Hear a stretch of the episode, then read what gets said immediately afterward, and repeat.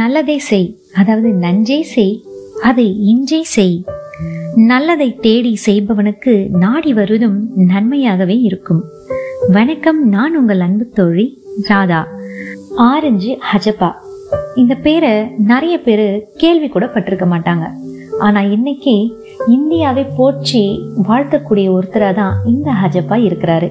யார் இந்த ஹஜப்பா? வாங்க அவரை பற்றி கேட்கலாம்.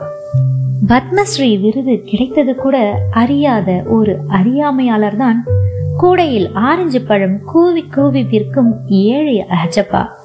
ஆனால் புண்ணியம் ஆயிரம் கோடிகளுக்கு சொந்தக்காரர். இரண்டாயிரத்தி இருபதாம் ஆண்டு குடியரசு தினத்துக்கு முதல் நாள் அன்று சனிக்கிழமை அழுக்கேறிய உடைகளுடனும் ரேஷன் கடை வரிசையில் பொருட்கள் வாங்க சோர்வோடு நின்று கொண்டிருந்தார் ஹரேகாலா ஹஜப்பா. இதுதான் அவருடைய முழு பெயர். கூட்டம் நிறைய இருந்தது. முப்பத்தைந்து கிலோ ரேஷன் அரிசியை வாங்கி வீட்டில் கொடுத்துவிட்டு அவர் தன்னுடைய ஆரஞ்சு பழ வியாபாரத்திற்கு செல்ல வேண்டும். அப்போதுதான் அந்த நிகழ்வு நிகழ்ந்தது. அவரது செல்போன் சினுங்கியது. இந்த வேளையில் நம்ம யார் அழைப்பது என்று புரியாமல் செல்போனை எடுத்து யார் பேசுறீங்க என்று கேட்டார். அதில் ஒலித்த குரல் ஹிந்தியில் இருந்தது. யார் எங்கிருந்து பேசுகிறார்கள் என்று புரியாமல் பக்கத்தில் நின்று கொண்டிருந்த ஆட்டோ டிரைவரை அழைத்து தன்னுடைய செல்போனை கொடுத்து, யார் பேசுறதுன்னு புரியலைங்க, தயவு செய்து கேட்டு சொல்றீங்களா என்றார் ஹஜப்பா. ஆட்டோ டிரைவருக்கும் ஹிந்தி தெரியாது. எனவே அவராலும் என்ன பேசுறாங்க அப்படிங்கறது புரிஞ்சுக்கொள்ள முடியல. ஆனா பத்மஸ்ரீ அப்படின்ற வார்த்தை மட்டும் பயன்படுத்தப்பட்டதை ஆட்டோ டிரைவர் புரிஞ்சுக்கிட்டு, இதில் ஏதோ பத்மஸ்ரீ என்ற வார்த்தை பயன்படுத்தப்படுகிறது, அது மட்டுமே எனக்கு புரிகிறது, வேறு ஏதும் புரியல அப்படின்னு சொல்லி செல்போனை திரும்ப ஹஜப்பா கிட்ட கொடுத்துட்டாரு. மாலையில ஆரஞ்சு பழ வியாபாரத்தை சீக்கிரமே முடிச்சுட்டு வீட்டுக்கு திரும்பி ஹஜப்பாவை எதிர்பார்த்து ஒரு உள்ளூர் பத்திரிகையாளர் ஒருவர் காத்துட்டு இருக்காரு. கை கொடுங்க சார், உங்களுக்கு பத்மஸ்ரீ விருது கிடைச்சிருக்கிறதா, டெல்லியில இருந்து செய்தி வந்திருக்கிறது, வாழ்த்துக்கள் என்றார் அவர். ஹஜப்பாவின் வலது கையை பிடித்து குலுக்கியபடி, யார் இந்த ஹஜப்பா? ஏழ்மை தாண்டவமாடும் குடிசை வீட்டில் குடியிருக்கும் இவர் செய்த சாதனை என்ன? இவருக்கு எதற்காக அறிவிக்கப்பட்டது பத்மஸ்ரீ விருது? கர்நாடக மாநிலம் தட்சிண கன்னடா பகுதியை சேர்ந்த, கைகளில் ஆரஞ்சு பழ கூட ஏந்தி தெரு தெருவாக கூவி விற்கும் வியாபாரி தான் ஹரேகாலா ஹஜப்பா. இவர் நியூ படப்பு என்ற கிராமத்தை சேர்ந்தவர். பள்ளிக்கூடமே இல்லாத இந்த கிராமத்தில் உள்ள ஏழை குழந்தைகள் படிப்புக்காக ஆயிரத்தி தொள்ளாயிரத்தி தொண்ணூத்தி ஒன்பதில் முதன் முதலாக ஆரம்ப பள்ளி ஒன்றை மசூதியில் ஆரம்பித்தார். இந்த பள்ளியில் முதலில் இருபத்தி எட்டு மாணவர்கள் படிச்சிருக்காங்க. பின்னர் தனது சொற்ப வருமானத்திலிருந்து சிறிது சிறிதா பணம் சேர்த்து கடன் வாங்கியும் பள்ளிக்கான நிலத்தை கிராமத்துல வாங்கியிருக்காரு. இரண்டாயிரமாவது ஆண்டில் இவர் அதற்காக முதலீடு செய்தது வெறும் ஐயாயிரம் ரூபாய் மட்டும்தான். தான் ஆரஞ்சு வியாபாரம் செய்து தினசரி சம்பாதித்த பணத்தை கொண்டும் அரசிடம் இருந்தும் கிராமத்தில் இருந்த நன்கொடையாளர்களிடம் இருந்தும் வந்த பணத்தின் மூலமும் வாங்கிய இடத்தில் ஒரு பள்ளியை கட்டினார் ஹஜப்பா. இன்று அரசாங்க பள்ளியாக திகழ்கிறது அந்த பள்ளி. இதில் தற்போது ஒன்று முதல் பத்தாம் வகுப்பு வரை மாணவர்கள் படிச்சுட்டு இருக்காங்க. மிக சிறந்த உயர்நிலை பள்ளியா செயல்பட்டும் வருது. இந்த பள்ளியை உருவாக்க வேண்டும் என்ற எண்ணம் ஹஜப்பாவுக்கு எப்படி வந்துச்சு? அதற்கு பின்னே ஒரு சுவாரஸ்ய கதை இருக்குது. அதாவது ஹஜப்பா வந்து பள்ளிக்கு சென்று படிக்காதவர். ஒரு முறை இவர் ஆரஞ்சு பழ கூடையை சுமந்து வியாபாரத்துக்கு புறப்பட்டு போயிட்டு இருக்கப்ப அன்னைக்குன்னு பார்த்து எந்த ஒரு பழமும் விற்கவில்லை. மனம் தளர்ந்து கூவி கூவி ஆரஞ்சு ஆரஞ்சு என்று வீதி வீதியாக வலம் வந்தவர் வெளிநாட்டை சேர்ந்த ஒரு தம்பதியை பார்த்திருக்கிறார். அவர்களும் இவரை நோக்கி வந்திருக்கிறாங்க.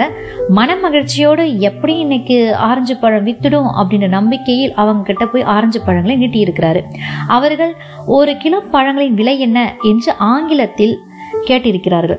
இவருக்கு துளு தவிர வேற எந்த மொழியும் தெரியாததனால பதில் சொல்ல முடியல. அந்த தம்பதி திரும்ப திரும்ப ஒரு கிலோ பழம் எவ்வளோ அப்படிங்கறத இங்கிலீஷ்லயே, அதாவது ஆங்கிலத்திலேயே கேட்டுட்டு இருக்காங்க. ஆனா அவருக்கு புரியாததுனால அவங்க கேட்டுட்டு ஒரு கொஞ்ச நேரத்துல அந்த தம்பதி வந்து திரும்ப வந்து பழங்களை வாங்காமலே போயிடுறாங்க. ஏமாற்றம் அடைந்த ஹஜப்பா படிப்பறிவு இல்லாததுனால தானே என்னால் அவங்கக்கிட்ட வியாபாரத்தை செய்ய முடியலை, அவங்க பேசினதை என்னால் புரிஞ்சிக்க முடியல. இந்த நிலைமை இந்த கிராமத்தில் இருக்கிற எந்த மனிதருக்கும் ஏற்படக்கூடாது அப்படின்னு நினச்சிருக்காரு.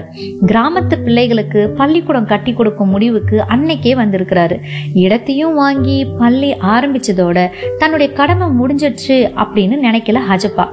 இன்னைக்கும் பழ வியாபாரம் தவிர இதர நேரங்களில் பள்ளி வளாகத்தை சுத்தப்படுத்துறது, மாணவர்கள் குடிக்க தண்ணி ஏற்பாடு செய்வது, கல்வி வசதிகளை மேம்படுத்த தொடர்ந்து அதிகாரிகள்கிட்ட பேசுறது என வாழ்க்கையின் பெரும்பாலான நேரத்தை குழந்தைகளின் கல்விக்காகவே செலவிட்டு வருகிறார் ஹஜப்பா. ஹஜப்பாவின் தொடர் முயற்சியால் அதிகாரிகளின் கவனம் இந்த பள்ளியின் மீது விழத் தொடங்கியிருக்கிறது. அறுபது வயதை கடந்த போதும் பள்ளியின் மீது மிகுந்த அக்கறை கொண்டு அதற்காகவே தன்னை அர்ப்பணித்து கொண்டு செயல்பட்டு வருகிறார் ஹஜப்பா. பத்மஸ்ரீ விருது குறித்து பேசிய ஹஜப்பா, கடந்த ரெண்டாயிரத்தி பதினான்காம் ஆண்டு காவல்துறை துணை ஆணையர் ஏ பி இப்ராஹிம் தான் மத்திய அரசிடம் எனது பெயரை விருதுக்கு பரிந்துரைச்சிருக்கிறாரு. அதன் பிறகு நான் அதை மறந்துட்டேன். இப்போது விருது எனக்கு கிடைச்சிருக்கிறத என்னால் நம்பவே முடியல. ஏழ்மையான பின்னணியை சேர்ந்தன்னா இந்த விருதுக்கு தேர்ந்தெடுக்கப்பட்டிருக்கிறத நினச்சி கூட பார்க்க முடியல. கல்வி அளிக்கிறது தான் என்னுடைய கனவு. இதற்காக தொடர்ந்து காலம்புறம் உழைப்பேன். எனக்கு எவ்வளவு பண விருதுகள் கிடைச்சாலும் அவை எல்லாவற்றையும் இந்த பள்ளிக்காகவே நான் செயல் செலவிடுவேன். இந்த பள்ளி வளாகத்தில் ஒரு கல்லூரியை அமைக்கணும் அப்படிங்கிறது என்னுடைய கனவு. அரசாங்கம் அதை நிறைவேற்றுறது நிறைவேற்றுறதுக்கு உதவி பண்ணும் அப்படின்னு நான் நம்புகிறேன். அப்போ தான் மாணவர்கள் கல்வியை மேலும் தொடர்வாங்க அப்படின்னு மனசு நெகிழும்படியாகவும் சொல்லியிருக்கிறாரு ஹஜப்பா. பள்ளியில் உள்ள வகுப்பறைகளுக்கு இந்தியாவின் சாதனையாளர்களான சுவாமி விவேகானந்தர், சர்வப்பள்ளி ராதாகிருஷ்ணன், ராணி அப்பாக்கா, கல்பனா சாவ்லா ஆகியோரின் பெயர்களை வைத்துள்ளதாகவும் அவர் குறிப்பிட்டிருக்கிறார். இவர் கடந்த இரண்டாயிரத்தி ஒன்பதாம் ஆண்டு C N N I P என் ஊடகத்தின் ரியல் ஹீரோ என்ற விருதை பெற்றிருக்கிறார். கர்நாடக அரசின் ராஜ்யோத்சவா விருதையும் இரண்டாயிரத்தி பதிமூன்றாம் ஆண்டு பெற்றுள்ளார். தற்போது நாட்டின் உயரிய விருதாக கருதப்படும் பத்மஸ்ரீ விருதை வென்று பலரது கவனத்தையும் ஈர்த்துள்ளார் ஹஜப்பா. அன்னசத்திரம் ஆயிரம் வைத்தல், ஆலயம் பதினாயிரம் நாட்டல், பின்னருளுள்ள தர்மங்கள் யாவும் பெயர் விளங்கி ஒளிர நிறுத்துதல், அன்னையாவினும் புண்ணியம் கோடி ஆங்கோர் ஏழைக்கு எழுத்தறிவித்தல் என்றான் பாரதி. அதை செய்து வரும் ஹஜப்பா போன்றோர் பணம் கோடி இல்லாதவர்களாக இருக்கலாம், ஆனால் புண்ணியம் பல கோடி சேர்த்து கொண்டே இருக்கிறார்களே, அது போதாதா? ஹஜப்பாவிற்கு ஆதரவையும் நன்றியும் மனமார்ந்த வாழ்த்துக்களையும் இந்த நேரத்துல கண்டிப்பா சொல்லியே ஆகணும். நன்றி.